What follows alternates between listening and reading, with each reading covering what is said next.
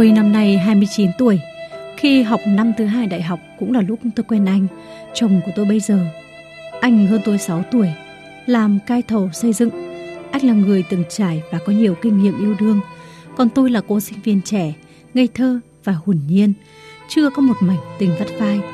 Vì thế tôi dễ dàng bị anh thu hút và dành tình cảm cho anh. Khi tôi học xong đại học, anh bàn đến chuyện cưới xin, nhưng gia đình tôi nhất quyết phản đối. Bố mẹ tôi lo vì công việc của anh không ổn định.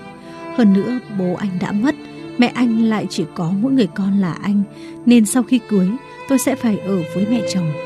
Hai gia đình thì cách nhau hàng trăm cây số. Bố mẹ sợ tôi sẽ khổ. Có điều tôi vẫn cương quyết lấy anh, bất chấp sự phản đối kịch liệt của cả gia đình. Trời không chịu đất thì đất cũng phải chịu trời. Bố mẹ tôi đành đồng ý cho tôi cưới.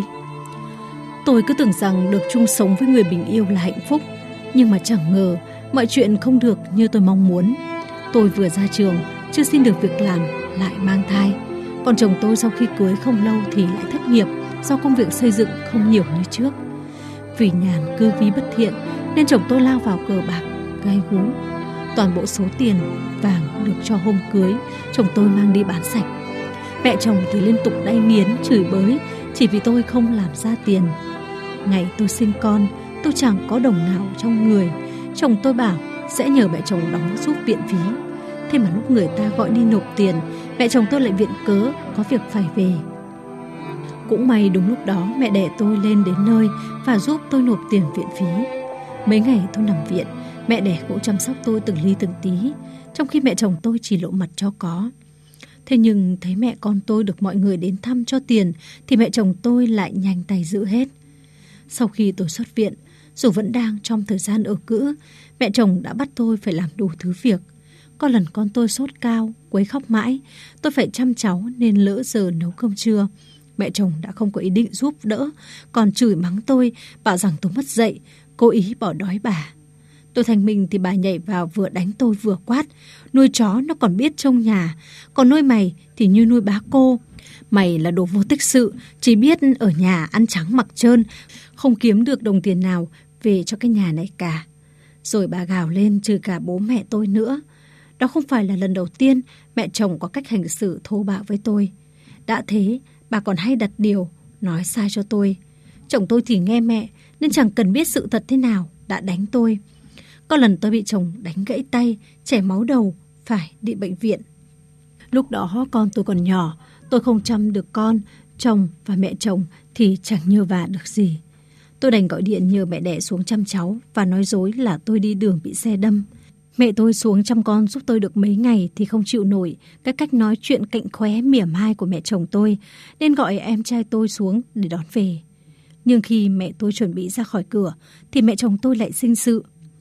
Mẹ chồng tôi bảo, nhà này không phải là cái nhà trọ. Lúc đến, bà đã không xin phép tôi, thì lúc đi, phải nói cho đàng hoàng. Rõ ràng cả lúc đến và trước khi về, mẹ tôi đều đã nói chuyện đàng hoàng với bà. Thế mà giờ mẹ chồng tôi lại nói vậy. Mẹ đẻ tôi giận lắm, nhưng vì nghĩ thương con, thương cháu, không muốn mất hòa khí giữa hai nhà, nên mẹ tôi lại nhịn xuống và chào mẹ chồng tôi. Ba năm trước, bố mẹ đẻ tìm cho tôi một công việc ổn định ở quê chồng. Chồng tôi cũng tìm được một công việc mới. Anh thay đổi rõ rệt, trở nên tu trí làm ăn và yêu thương vợ con hơn. Tiền lương hàng tháng, vợ chồng tôi đưa cho mẹ chồng gần hết, chỉ giữ một khoản nhỏ để chi tiêu. Thế nhưng bà vẫn thường xuyên chửi bới xúc phạm tôi và cả bố mẹ tôi nữa. Quá uất ức tủi nhục, tôi quyết định ly hôn. Tuy nhiên chồng tôi lại tỉ tê, khuyên nhủ rằng vợ chồng ly hôn, con cái nó sẽ khổ. Anh cũng bảo mẹ chồng tôi chỉ có mình anh. Anh thương tôi nhưng không thể bất hiếu với mẹ. Anh xin tôi nếu yêu anh thì hãy cố gắng chịu đựng. Vì thương chồng, không muốn chồng khổ tâm nên tôi đồng ý. Có điều mẹ chồng tôi vẫn thường xuyên kiếm cớ sinh sự với tôi.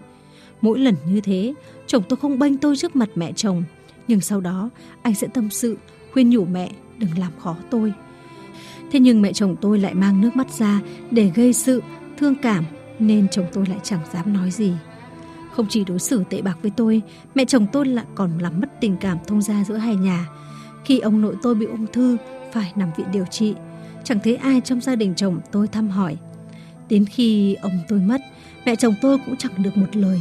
càng không có mặt trong lễ viếng, khiến tôi chẳng biết giấu mặt vào đâu. Giờ mẹ chồng tôi phải đi viện mổ, vì bức xúc nên bố mẹ tôi cũng không hỏi thăm.